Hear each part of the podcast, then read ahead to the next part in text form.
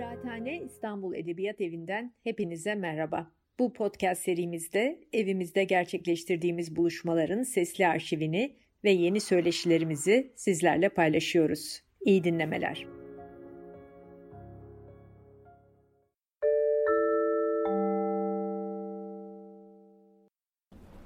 Merhabalar, bugün birlikte İstanbul Sözleşmesi'ne ilişkin sohbet edeceğiz. Ee, İstanbul Sözleşmesi biliyorsunuz bir süredir Cumhurbaşkanı Erdoğan'ın bir gece ansızın resmi gazetede almış olduğu kararla bu sözleşmeden çıktığımız ilan edildi.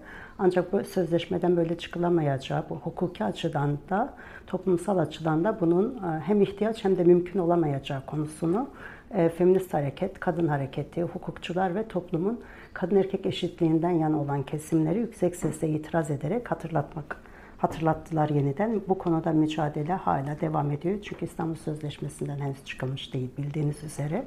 Şimdi İstanbul Sözleşmesi nedir? E, neden böyle bir sözleşme ihtiyaç duyulduğundan başlayarak bugüne kadar gelebiliriz. E, bugünkü sohbet biraz onun üzerine kurulu.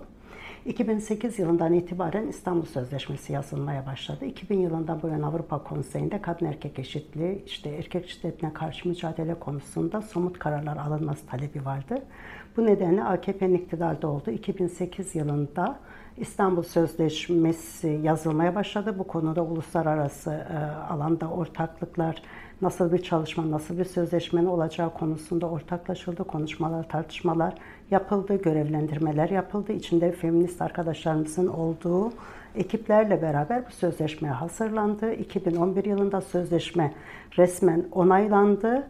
Ee, sözleşmenin bu süreci e, İstanbul'da geçtiği için yani bu süreç, bu yazışma, tartışma, konuşma vesaire süreçlerin çoğu İstanbul'a geçti. Türkiye'nin de o dönem konsey e, yönetici sorumlu ülkesi olması nedeniyle ve imzalandığı yerde İstanbul olduğu için sözleşmenin kısa adı İstanbul Sözleşmesi oldu.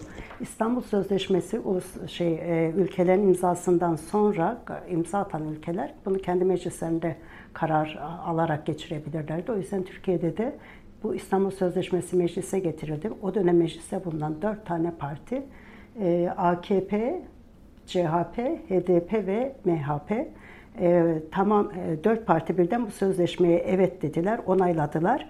8 Mart e, 2012 tarihinde de sözleşme resmi gazetede yayınlandı ve Türkiye İstanbul Sözleşmesi'ne böylece e, girmiş oldu. İstanbul Sözleşmesi'nin şöyle bir e, e, alt e, birimi daha var. Grevio diyoruz. Grevio dediğimizde bu sözleşmeye imza atan devletlerin sözleşmedeki kuralları yerine getirerek erkek şiddetine karşı mücadeleyi yapabiliyorlar mı diye e, yaptıkları çalışmaları denetleyen ve bu denetlemeler sonrasında da rapor yazan bir e, şeyi e, alt birim. 2018 ee, yılında en son Grevio raporu var ve bunu Türkçe'ye çevrilmedi. Yani Türkiye e, şeysi, Türkiye'deki iktidar bunu Türkçe'ye çevirmedi. Tüm taleplerimize rağmen Türkçesini çevirmemekte de ısrar etti. Çünkü eğer Türkçesini çevirseydi kamuoyuna yansıyacak daha çok kesimler. Orada e, imzacı olan, kurucusu olan, adına şehrinin adını veren e, ülkenin içinde olduğu sözleşmeyi yürütmediğini görmüş olacaktı. Şimdi İstanbul Sözleşmesi'ne niye ihtiyaç duydu? Neden böyle bir sözleşme e, oluşturuldu? Uluslararası alanda meselesine gelince e, gene bildiğiniz üzere Türkiye'de de dünyada da son yıllarda özellikle yükselmiş bir feminist hareket, bir kadın hareketi var.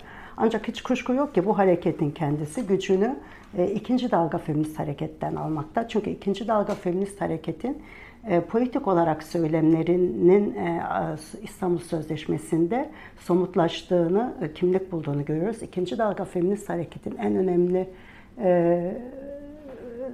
söylemlerinden biri erkek şiddetiydi. Erkek şiddetine karşı mücadeleydi. Bir diğeri de özel alanda ev içindeki sömürünün kendisi yani ev içinde kadın emeği, kadın emeğinin sömürülmesi başlıkları vardı. Ve bu başlıkları kapsayan bir İstanbul Sözleşmesi olduğunu görüyoruz.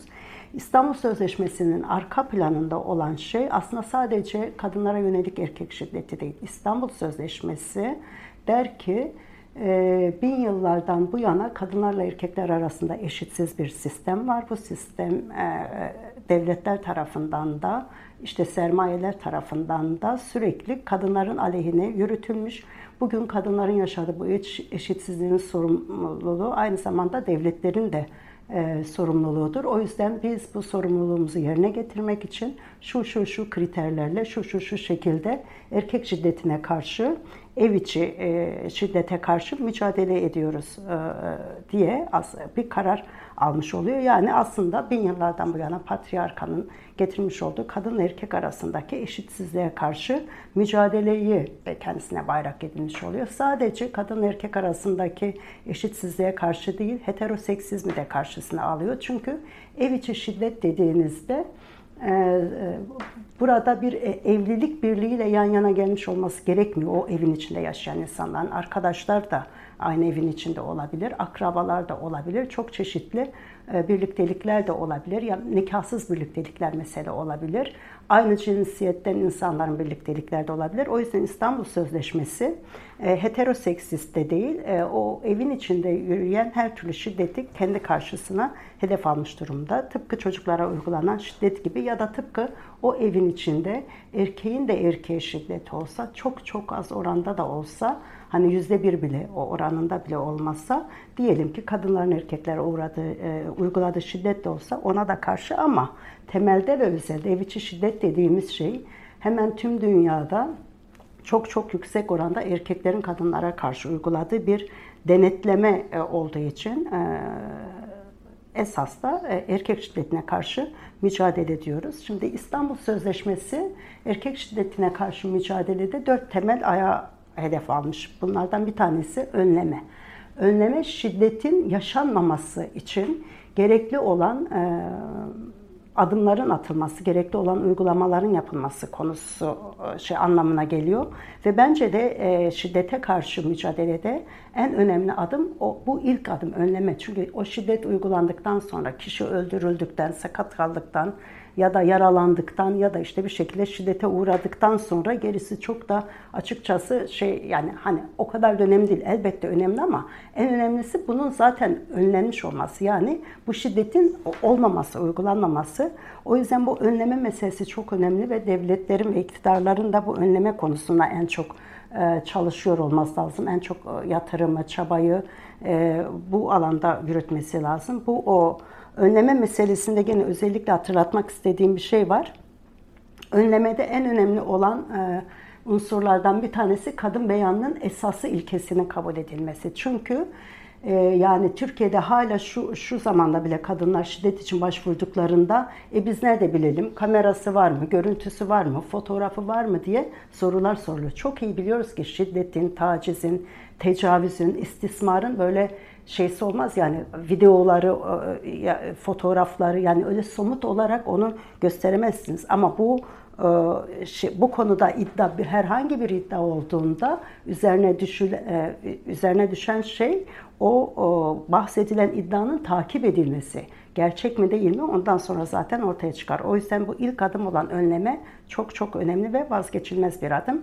İkincisi ise koruma yani şiddete uğramış olan kişi ya da kişilerin korunması devlet tarafından güvenliğinin sağlanması, ondan sonra devam edecek hayatının bir şekilde sürdürülmesi, işte bu evden uzaklaştırma kararları, kadın sığınakları, sığınaklardan sonra kadınların hayatlarını sürdürmesi e, vesaire gibi konuları bu koruma başlığı altında geliyor.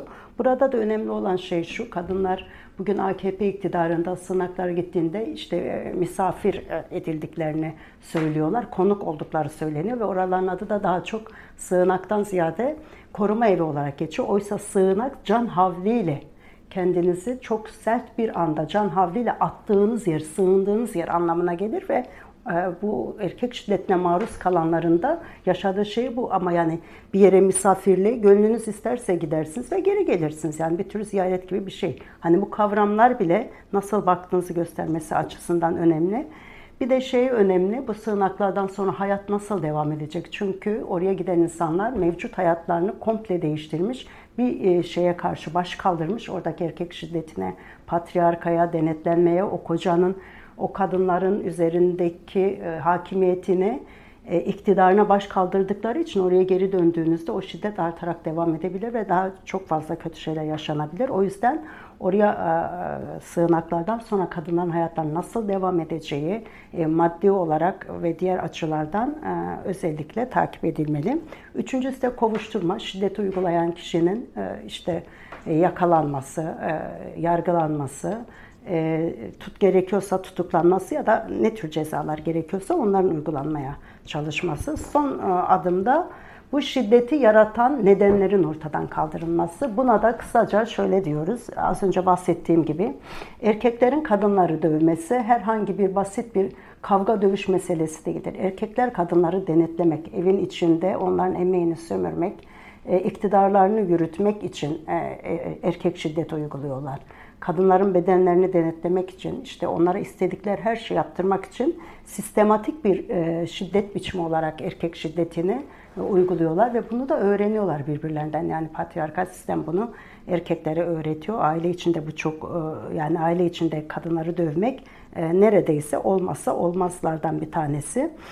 toplumun gelenek ve göreneklerinde gene böyle cinsiyetçi çok fazla şeyler var, unsurlar olduğunu biliyoruz ve yani edebiyattan sanata, siyasete kadar e, erkek şiddetine ya da kadın erkek arasındaki eşitsizliğin varlığına ilişkin çok fazla e, şeyin olduğunu biliyoruz. Dolayısıyla aslında erkek şiddetine karşı mücadele az önce bahsettiğim üç maddenin pratik olarak, acil olarak gerçekleştirilmesi, hızla e, yapılması gerekirken ama esas da bu şiddeti ortadan kaldırmak istiyorsanız eğer er, kadın ve erkek arasındaki eşitsizliğe karşı mücadele etmek zorundasınız. İstanbul Sözleşmesi bu kadın erkek arasındaki eşitsizliğin örülmesine neden olan o uzun yılların hikayesinde devletin de bir payı olduğunu, bu yüzden devletin bu eşitsizliğin ortadan kalkması için üzerine e, e, ertelediği, geciktirdiği sorumlulukları alıp o sorumlulukları hayata sokması gerektiğini söyleyen bir sözleşme.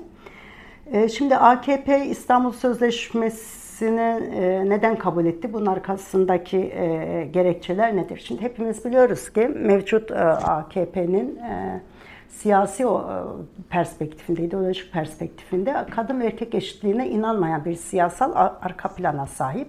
2002'den bu yana aslında her zaman da böyleydi. Bu iş değişmedi.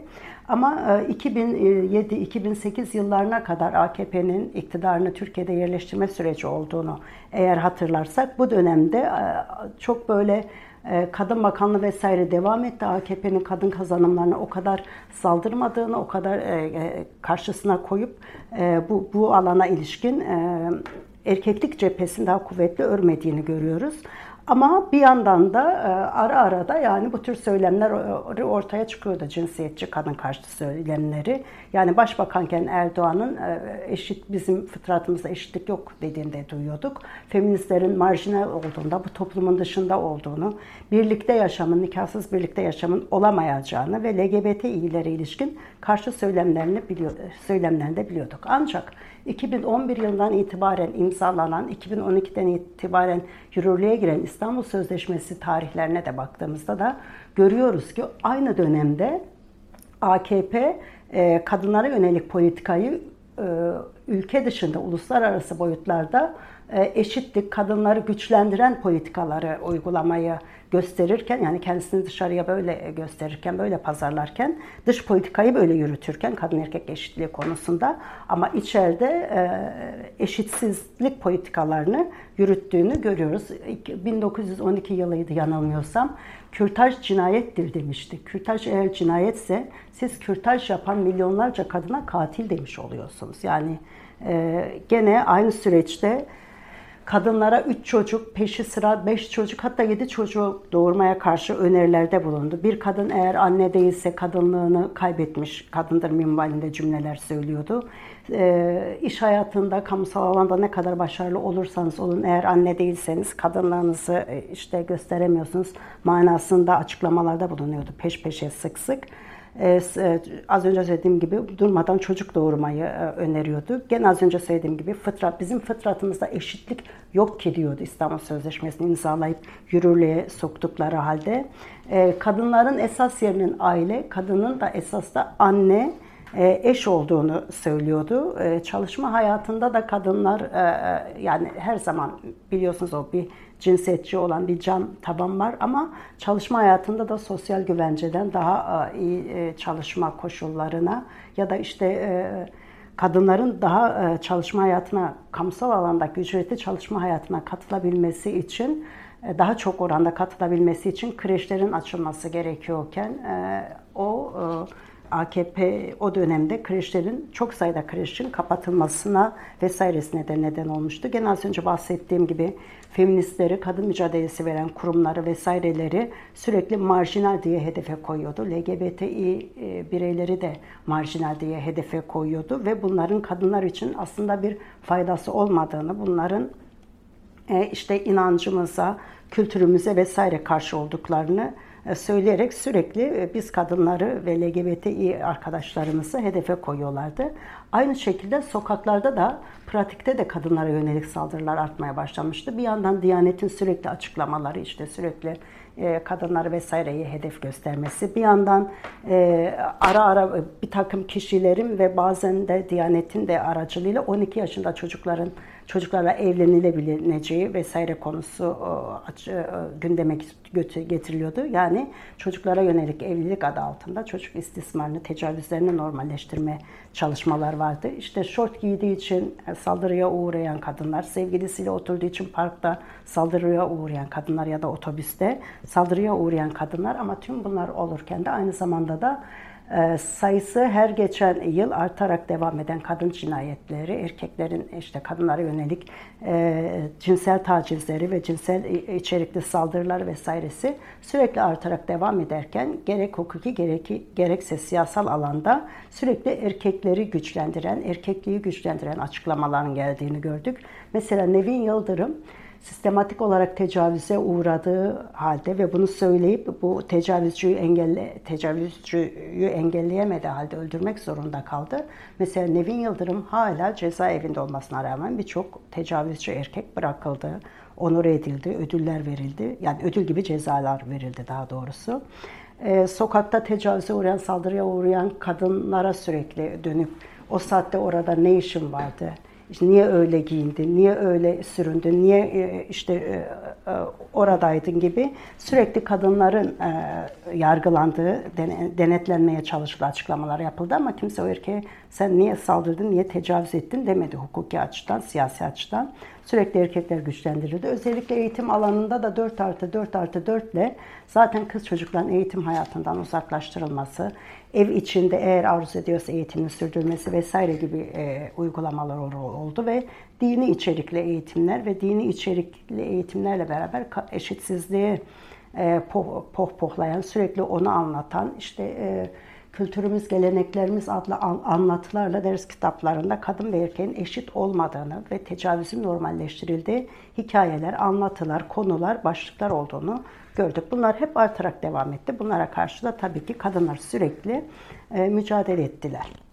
Yani şunu söylemek istiyorum. Aslında İstanbul Sözleşmesi'ne evet denilip altına imza atıldığı dönemde AKP uluslararası alanda sanki eşitliği destekliyormuş gibi göründü ama içeride sürekli eşitliğe karşı e, pratiklerini sürdürdü. Yani e, kadınların daha iyi bir hayata ulaşması için e, çabalamak yerine bunlar yaptı. Aynı zamanda çok önemli bir kayıp olan Kadın Bakanlığı'nı da biz e, gene bu dönemde kaybettik. Yani İstanbul Sözleşmesi'nin imzalandığı, onaylandığı dönemde Türkiye'deki Kadın Bakanlığı yok oldu. Yerine Sosyal e, Politikalar ve Ekonomi Çalışma Bakanlığı adlı son derece uzun bir e, adlı bakanlık kuruldu. Orada da kadınlar işte sakatlarla, işte çocuklarla gibi yani başka toplumsal kesimlerle bir tutularak e, e, eşitsizlikten kaynaklı bir e, yani mevcut cinsiyet, cinsiyetçi politikalar nedeniyle bir cinsin diğer cinse eşitsizliği üzerinden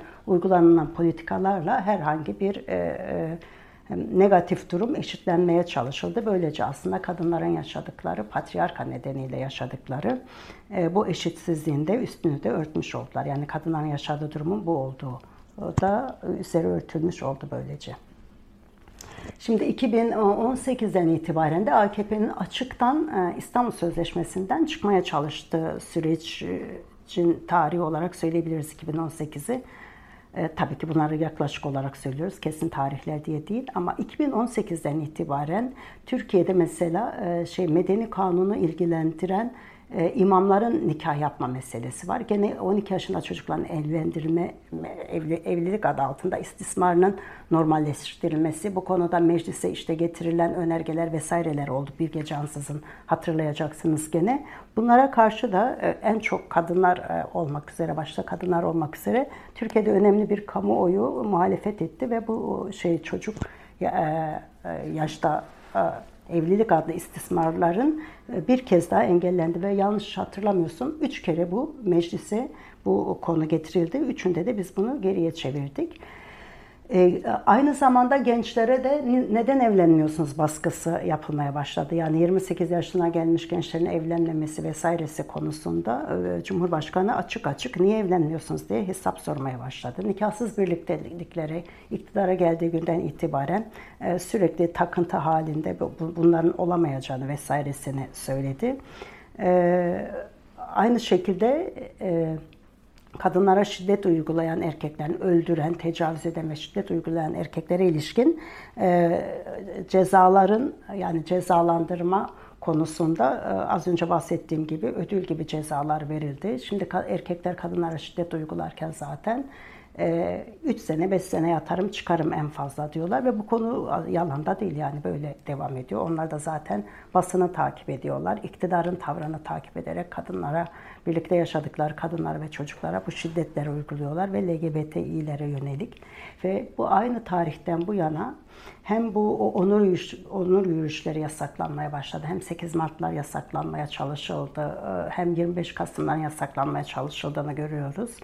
Aynı şekilde e, hem kadınlara yönelik bu cinsiyetçilik yükseltildi hem de LGBTİ bireylere yönelik nefretin yükseltildiğini vesaireye tanıklık ediyoruz. Bu İstanbul Sözleşmesi'nden vazgeçilmeye çalışıldığı tarihten itibaren de ve bir yandan da bize 6284 sayılı yasanın olduğunu, bu yasa olduğu için de İstanbul Sözleşmesi'ne ihtiyacın olmadığını e, söylenmeye başladı. 6284 sayılı yasa da 1998 ee, yılının Ocak ayında yürürlüğe giren gene feministlerin mücadelesiyle yürürlüğe giren 4320 sayılı aileyi koruma yasasının İstanbul Sözleşmesi'nde baz alarak daha e, erkek şiddetine yönelik e, genişletilmiş bir e, yeni yasa olarak çıktı 6284 sayılı yasa. Ama burada önemli olan şöyle bir şey var.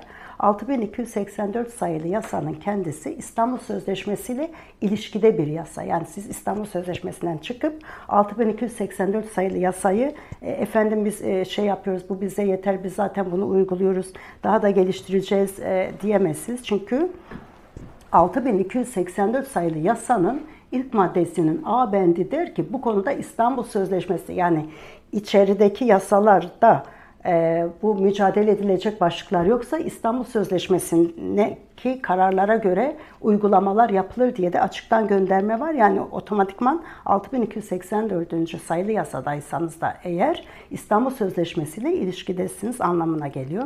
Tüm bunları yaparken AKP 2008'den bu yana sürekli peş peşe e, kadına yönelik şiddete e, karşı da e, şiddete karşı mücadele e, planları açıklıyor. Bu geçtiğimiz hafta e, dördüncüsünü açıkladı. Fakat bu dört planın dördü de uygulandı mı derseniz hiçbir tanesi de uygulanmadı. Bir kere burada en önemli sorunlardan bir tanesi şu kadına yönelik şiddetle mücadele planı deniyor. Kadına yönelik şiddetle mücadele de bu şiddet ne şiddetti, kimin şiddeti, nasıl bir şiddet bu tanımlanmıyor. Siz çok temel olan böyle bir şeyi bile tanımlamıyorsanız, adını koymaktan çekiniyorsanız onunla zaten mücadele edemezsiniz. Kadına yönelik erkek şiddeti demeniz gerekiyor ama oradaki erkek pat AKP tarafından düşürülmüş oluyor o kelime. Dolayısıyla bu dört tane e, planı da e, hayata geçiremedi. Bu son planı geçen hafta açıkladığında bilmiyorum siz izlediniz mi? E, yarım saatlik bir açıklamaydı. Orada takip et, ben hepsini izledim ve orada gördüğüm şey şu. Evet İstanbul Sözleşmesi'nden çıkıyoruz ama kaygılanmayın, korkmanıza hiç gerek yok. Elimizde dördüncü plan var, onunla İstanbul Sözleşmesi'ne karşı mücadele ediyoruz diyor ve İstanbul Sözleşmesi'nde özellikle de bizim neden sözleşmeden vazgeçmeyeceğimizi açıkladığımız başlıkları söyleyerek ve bir son bir başlık da ekleyerek 5 madde altında Cumhurbaşkanı Erdoğan e, bu planı açıkladı. Yani e, e onların koydu adıyla söylüyorum şiddetle mücadele planının 5 tane başlık altında söyledi ve bu 5 başlığın 4'ü zaten bizim itiraz ettiğimiz İstanbul Sözleşmesi'ne çıkamazsınız. Çünkü şunlar şunlar var ve bunların bunların yapılması gerekiyor dediğimiz maddeleri ama AKP'lileştirilerek yapmışlar. Yani içine İslam'ı, içine gelenek, töre, erkekliği katarak e, söylemişler. E, öyle tarif ediyor Cumhurbaşkanı. İkincisi de İstanbul 5. E, pardon 5. maddede de bahsettikleri şey işte polisin vesairenin eğitilmesi ama zaten 90'lı yıllardan bu yana feminist hareketin baskısıyla bunlar zaten yapılıyor. Sorun kolluğun eğitilmesi, erkek şiddetine karşı eğitilmesi değil. Sorun o eğitilen kollukların da o görevlerde bulundurulması başka başka bulundurulmaması, başka başka yerlere gönderilmesi. Yani o kadar eğittiğiniz kolluk da nereye gidiyor o da kayboluyor. Bu da ayrıca bir başlık olarak söylenmiş olan. Yani bunlar zaten yapmak zorundalar. Ee, bir de e, bu plan e, planlar e, şiddete karşı planı açıklarken bu planı e, verdiği o beş madde üzerinden yani o yarım saat boyunca yaptığı açıklamanın neredeyse tamamı bizim itirazlarımıza itirazlarımıza cevap niteliğinde olmuş. Yani bir, bir plan açıklıyor.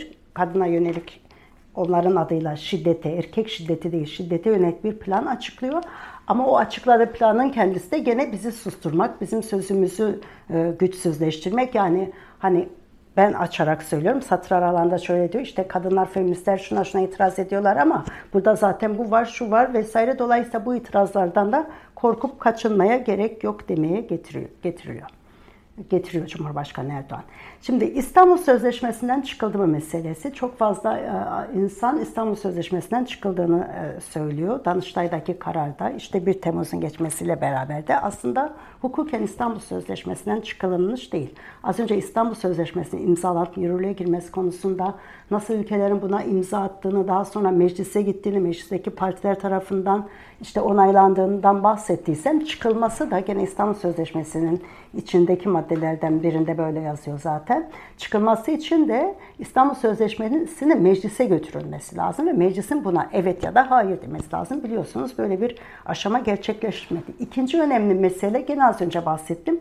Şimdi 6284 sayılı yasayla eğer kadınları yönelik erkek şiddetiyle mücadele edecekseniz 6284 sayılı yasanın birinci maddesinin A bendi zaten diyor ki bu konularda İstanbul Sözleşmesi'nin önerdiği şekilde mücadele edin. Şimdi siz eğer İstanbul Sözleşmesi'nin önerdiği şekilde mücadele edin dediğinizde dönüp oraya bakmanız gerekiyor. E oradan çıktınız hani. Dolayısıyla yani hukuki olarak aslında çıkamıyorsunuz. Teorik ve pratik olarak aslında çıkamam, e, çıkamıyorsunuz. Bu önemli bir şey. Ayrıca zaten meclise de gitmedi, onu da az önce söyledim ama çok daha önemlisi ülkede azgınlaşmış, gittikçe de yükselen, yükselen şekilde erkek şiddeti e, yürürken, devam ederken Türkiye'de kadınların çok büyük bir kısmı e, yaşam kaygısı taşırken İstanbul Sözleşmesi'nden zaten politik olarak da çıkamazsınız, bir ihtiyaç olarak da çıkamazsınız. O yüzden de zaten biz feministler, kadın mücadelesi verenler ve toplumun önemli bir kesimi İstanbul Sözleşmesi'nden çıkılamaz e, diyor. Ayrıca yapılan araştırmalar, anketlere göre de toplumun %7'si gibi çok e, önemli bir azınlık dışında yani %93 İstanbul Sözleşmesi'nin devam etmesinde, İstanbul Sözleşmesi'nden çıkmamaktan yana ve bu sözleşmenin aksine daha etkin olarak e, sürdürülmesi gerektiğini söylüyor. Yani hukuki ve siyasi açıdan aslında sözleşmeden hala çıkılmış değil. Danıştay da kendisine yapılan başvurular arasından 200-200'den fazla başvurudan, dosyadan sadece bir tanesine o cevabı verdi. Üstelik Danıştay'ın içinde de o kararın çıkması için yani bir e, ne diyelim bir çalışmanın yapıldığını da e, görüyoruz, biliyoruz atılan imzalardan kişilerden. E, şimdi 1 Temmuz günü İstanbul'da biliyorsunuz İstiklal'de tünelde bir eylem yapıldı. Oraya kadınlar gittiler. İstanbul Sözleşmesi'ne ilişkin dediler ki biz bu sözleşmeye ihtiyaç duyuyoruz. Kadınlar şiddet gördükçe bu sözleşmeden çıkılamaz dediler. Ve üstelik biz iki yıldan uzun bir süredir de İstanbul Sözleşmesi'nden ısrar eden çok fazla kesimden kadınlar ideolojik olarak, politik olarak birbirinden çok fazla farklı olan e, kesimlerden kadınlar yan yana geldik ve İstanbul Sözleşmesi konusunda vazgeçmiyoruz. İstanbul Sözleşmesi bizimdir dedi. E, neden? Çünkü e, yani kadınlara yönelik erkek şiddeti, patriarkal sömürü, patriarkal baskıların kendisi hangi e, milliyetten, hangi e, e, dilden e, ya da hangi ideolojiden, hangi inançtan olursak olalım hiç fark etmiyor. Bütün kadınları aynı şekilde etkiliyor. O yüzden İstanbul Sözleşmesi'ne karşı vazgeçmiyoruz derken e, şurası çok önemli. Bu biz İstanbul Sözleşmesi'ne karşı mücadelemizde de bunun altını çizdik ama şimdi Türkiye'deki e, mevcut e, gelişmelere ve gündeme bakınca şu önemli e, durumun da altını çizmemiz gerekiyor. Şimdi bir takım kesimler tarafından şöyle dillendirmeler yapılıyor. Deniyor ki İstanbul Sözleşmesi'nden çıkmanın nedeni aslında rejim değişikliği vesaire söylüyorlar. İstanbul Sözleşmesi'nden çıkılmasının ya da kadın erkek eşitliği konusunda e, bu kadar geri düşülmesinin nedeni rejim de- değişikliği ile kısmen bir ilişkisi var. Yani AKP'nin e, fıtratımızda eşitlik yok dediği siyasal İslamcı, gerici, cinsiyetçi, e, homofobik e, e, e, şey, siyasal e, e, fikirlerinin, görüşlerinin, siyasal e, zeminin elbette kadın erkek eşitliğini daha da gerilere düşüren bir yanı var. E, bu, bu tartışmasız doğru. Ama bundan da daha önemlisi İstanbul Sözleşmesi'nden vazgeçilmesini ya da kadın erkek eşitliği meselesinin özellikle kadın erkek eşitliği meselesinin rejim değişikliğiyle açıklanması doğru değil, yanlış. Çünkü bu önümüzdeki süreçte de ayağımıza dolanabilir. O yüzden bu bura, buradan da anlaşmamız lazım. Şimdi e, AKP'nin iktidar o da, iktidardan önceki sürecine de baktığımızda yani e, modern batıcı cumhuriyetin olduğu dönemlerde de yani rejimin öyle olduğu dönemlerde de AKP iktidarının olduğu dönemde de aslında kadın ve erkeğin eşit olduğundan bahsedemeyiz. Hiçbir zaman kadın ve erkek eşitliğini biz göremedik. Dolayısıyla sorun rejim değişikliğinde değil, patriarkal sistemin var olmasıyla ilgili. Gelen rejimler en fazla bu patriarkal sistemde sistemi yani kadın ve erkek arasındaki eşitsizlik politikalarını daha derinleştirmek ya da daha az derinleştirmek konusunda e, tavır alıyorlardır. E, tercihler yapıyorlardır siyasal duruşlarına göre. Ama yani eşitsizliğin temel nedeni rejim değişikliği değil. O rejim değişikliğinde de çok daha derin bir şey var. O da patriarkal bir sistemin olması ve bu sistemde kadın ve erkeğin eşit olmadığı kabulünün olması. Dolayısıyla esas da bizim e, e, hedef olarak karşımıza e, bu kadın ve erkek e, eşitsizliğini kabul eden bu patriarkal sistemin kendisini e, karşımıza almamız gerekiyor. En çok onunla mücadele, temelde onunla mücadele etmemiz lazım. Temel mücadelemizi onun üzerine kurmamız lazım. Çünkü zaten İstanbul Sözleşmesi'ni ortaya çıkaran gerekçenin politik zeminin kendisi de bu patriarkal sistemin kendisi. Yani e, AKP rejiminin dışındaki diğer rejimlerde de eğer e, hatırlayacak olursak kadınlar için esas yer aile olarak tanımlanıyordu.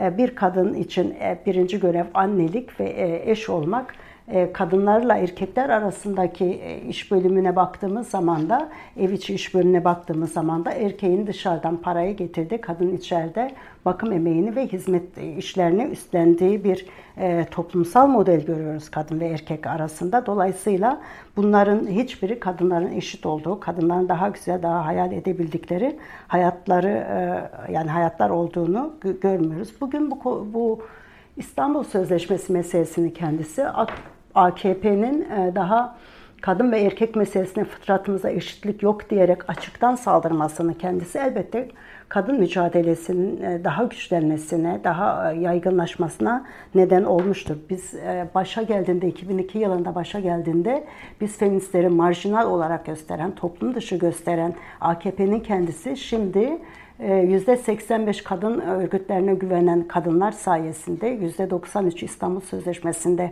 kalalım, çıkmayalım, kalalım ve hatta İstanbul Sözleşmesi aktif uygulansın diyen e, nüfus sayesinde aslında marjinalleşenin artık AKP yani Cumhur İttifakı AKP ve MHP olduğunu görüyoruz. Siyasal İslamcıların ve faşistlerin aslında bu ülkede marjinalleştiklerini görüyoruz kadın mücadelesinin devasa e, gücünün karşısında. Bir e, Temmuz'da bence tünelde olan şey de buydu. O birbirine benzemez. Birçok kadının LGBT örgütün ve eşitlik mücadelesini savunan birçok insanı, binlerce insan orada toplanmasının nedeni oydu. Yani rejim değişikliği eşitsizliğin ya da cinsiyetçiliğin ortadan kalkmasını sağlamaz. Bizim o yüzden rejim değişikliğine karşı tamam mücadele edelim ama kadınlar olarak esas da e, e, eşitsizliğe karşı bir mücadele verme, vermemiz e, işin e, temel zeminini oluşturuyor diye bir daha söylemiş olayım. E, şimdi AKP e, yani daha şöyle bu rejim falan konusundan bahsederken de bazı şeyleri gözden kaçırmamak lazım. E, çünkü biz her e, rejim değiş yani farklı rejim yaşadığımız farklı rejimlerde de mesela başörtülü olsun, kapalı olsun ya da başörtüsüz olsun.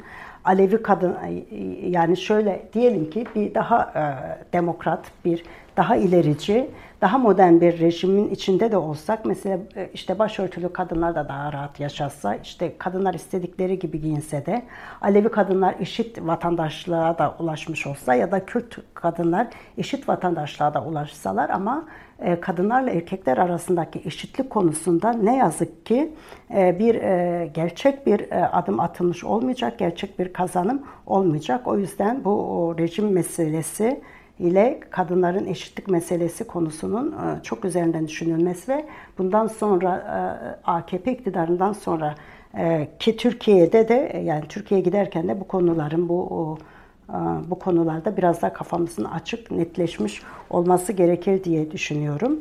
E, zaten İstanbul Sözleşmesi de bizim verdiğimiz mücadelelerin kendisi de yani bin yıllardan bu yandan patriarkal sisteme, onun ev içi sömürüsüne karşı verilen bir mücadele. Erkek şiddeti de az önce bahsettiğim gibi yani eğer kadın ve erkeğin eşitliğini istiyorsak, eğer erkeklerin kadınlara yönelik her türlü şiddeti uygulama, uygulamamasını istiyorsak bunun için hedefe patriarkal sistemi yani patriarkal sistem dediğimiz onun en somutlaşmış hali olan mevcut aile kurumunu, heteroseksistliği ve ev içindeki iş bölümünü, ev içinde kadınların erkekler tarafından e, çalıştırılıp sömürülmesine, ezilmesi meselesini gündemimizden e, düşürmememiz lazım. Yani e, çünkü biz ya ne bileyim Fransız devriminden işte sosyalist devrimlere vesairelere kadar baktığımızda da oralarda da birçok şey değişiyor. İktidarlar değişiyor, sistemler değişiyor, rejimler değişiyor. Ama ora, oralarda bir türlü eşitlik gelmiyor. Kadınlar sürekli kaybeden e, toplumsal kesim olarak oralarda yer alıyor. Bitirirken e, İstanbul Sözleşmesi'nin bizim e, toplumumuza da genel olarak e, İstanbul Sözleşmesi zeminde ya da erkek şiddetine karşı kadın erkek e, eşitliği meselesinde dünyada yürüyen mücadeleye vesaireye baktığımızda da İstanbul Sözleşmesi aslında erkekliğin patriarkanın şu açıdan ipliğini pazara çıkarması konusunda çok etkili olduğunu görüyoruz. Yani AKP niye buna bu kadar düşman e, diye düşündüğümüzde ya da AKP'den öncesi şimdi başından itibaren feminist mücadelenin, ikinci dalga feminist mücadeleden de bahsetmiştim gene hatırlayacağınız gibi. Ee, İstanbul Sözleşmesi ile beraber aslında e, aile denilen şeyin kadınların bir cenneti olmadığını, sıcak yuva olmadığını İstanbul Sözleşmesi açıktan söylemiş oluyor. Nasıl söylemiş oluyor? Feministlerin bunları devletlere, ve iktidarlara kabul ettirdiği, onları masaya çektiği, o masada böyle bir sözleşme yazıp altına imzasını attırdığını göstermiş oluyor. Yani İstanbul Sözleşmesi ile beraber dünyada erkek şiddeti diye sistematik bir şiddet olduğunu, patriarkal bir sistem içinde bu erkek şiddetinin ortaya çıktığını ve bununla mücadele edilmesi gerektiğini, bununla mücadele etmek için de bunun en temel yeri olan aile, ev, ev içi, ailenin içinde bir mücadelenin başlaması gerektiğini, sanıldığının aksine ailenin kadınları koruyan, kollayan bir yer olmadığını, çok fazla kadın için ailenin bir dehşet e, yeri olduğunu, orada öldürüldü, çok çeşitli şiddetlere maruz kaldığı bir yer olduğunu hatırlattı. Ayrıca heteroseksist bir e, e, toplumsal modelin artık taşınamaz hale geldiğini, bunun değiştirilmesi gerektiğini e, mücadele göstermiş oldu. Yani hem kadınların bu isyankar, özgürlükçü, ben hayatım üzerinden kararlarımı kendim vermek istiyorum ve istediğim gibi bir hayatı yaşamak istiyorum e, şeysi, isyanı, e, reddi, hayırı hem de e, LGBTİ bireylerin, kişilerin de bu iki cinsin yan yana getirilerek oluşturmaya çalışıldığı toplum modelini ve sistemini kabul etmedi. Ona karşı açıktan e, isyan ettiği ve artık onu tehdit edecek boyutta örgütlü ve güçlü olduğu, toplum tarafından e, dinlendiği, kulak verildiği ve daha da önemlisi desteklendiğini görüyoruz. Yani İstanbul Sözleşmesi ile beraber erkek şiddeti faş edilmiş oldu, erkek şiddeti gösterilmiş oldu. Çok geniş kesimler tarafından e, bunun varlığı kabul edilmiş oldu ve daha da önemlisi kadınlar, LGBTİ'ler artık buna karşı çok önemli oranda hem bilinçlenmiş hem de mücadeleyi çok yükseltmiş durumdalar. Dolayısıyla yani mevcut hayatı da, mevcut iktidarı da, mevcut rejimi de, mevcut sistemi de kabul etmediklerini ve buna karşı topyekün bir mücadele, topyekün bir direniş, topyekün bir isyan içinde olduklarını söylediler. Şu anda Türkiye için ana muhalefet kadınların muhalefeti, kadınlar ve LGBTİ'lerin muhalefeti deniyor. Doğrudur çünkü gene 1 Temmuz'da sadece erkek egemenliğine değil, başta erkek egemenliği olmak üzere heteroseksizme ve aynı zamanda bu faşist e, rejime karşı da e, insanlar e, baş kaldırdılar ve aslında bu mücadelenin kendisi, e, bu kadınların ve LGBT'lilerin mücadelesinin bir e, somut e, şeysi olarak e, bir somutlaşmış hali olarak bir Temmuz'u da hep beraber gördük ve Türkiye'nin siyasal tarihinde de tıpkı gezi eylemleri olduğu gibi, gezi süreci olduğu gibi yerini aldı. İstanbul Sözleşmesi kuşku yok ki bizim Türkiye'de 10 yıllarda verdiğimiz feminist mücadelenin, ondan önce verilen kadın mücadelelerinin, Anadolu'da bin yıllardan bu yana verilen kadın mücadelelerinin ve dünya kadın mücadelelerinin birinci, ikinci dalga feminist mücadelelerinin bir sonucu olarak, bir kazanımı olarak bugün bu İstanbul Sözleşmesi'ni biz kazandık. O yüzden de vazgeçmiyoruz. Yani İstanbul Sözleşmesi bizim patriarkal sisteme karşı az önce söylediğim gibi eşitlik mücadelesinde devletleri, erkekleri hizaya çektiğimiz, onlardan kısmen de olsa birçok alanda kazanımlarımızı aldığımız ve daha fazla kazanım için de daha yeni yeni alanlar açmamızı sağlayacak olan bir sözleşmeydi. Dünya kadınlarının bir kazanımıdır. Ne dünya kadınları ne de e, bizler bu o, e, sözleşmeden bir erkeğin, tek adamın, e, tek bir erkeğin, tek bir adamın arzusuyla vazgeçmiyoruz ya da onun, onun arkasındaki yüzde yedilik bir azınlığın varlığıyla vazgeçmiyoruz. Aksine Hayatlarımız bizim, kazanımlarımız bizim diyoruz. Yasalar mecliste değil sokakta yapılır diyoruz. Kendi hayatımızın kararını kendimiz veririz. Kimi severiz, kimi sevmeyiz, kime uzak dururuz, kime yakın dururuz, kimi seçeriz, kimi seçmeyiz, kime oy veririz ya da kime oy vermeyiz konusu bize kalmıştı. Biz kendimiz bu kararlarımızı verebiliriz. Çünkü seçme hakkında, seçilme hakkında kazanalı çok oldu. Mücadele hakkımızda biz kadınlar kendimiz söke söke aldık. Erkeklik baskılarına rağmen e, bundan sonrası da e, bitmedi bu mücadele. Devam ediyor. Çünkü hem İstanbul Sözleşmesi'nden çıkmadık hem de erkeklerin kadınlara yönelik şiddeti bu boyutlarda devam ederken, Türkiye'de kadınlar öldürülürken ve buna susulurken, hukuk bile buna susarken, erkekleri pışpışlarken biz yaşasın kadın dayanışması diyoruz ve vazgeçmiyoruz. Buradayız. Hiçbir zaman da vazgeçmeyeceğiz diyoruz. İstanbul Sözleşmesi de bizim, hayatımız da bizim. Buradayız.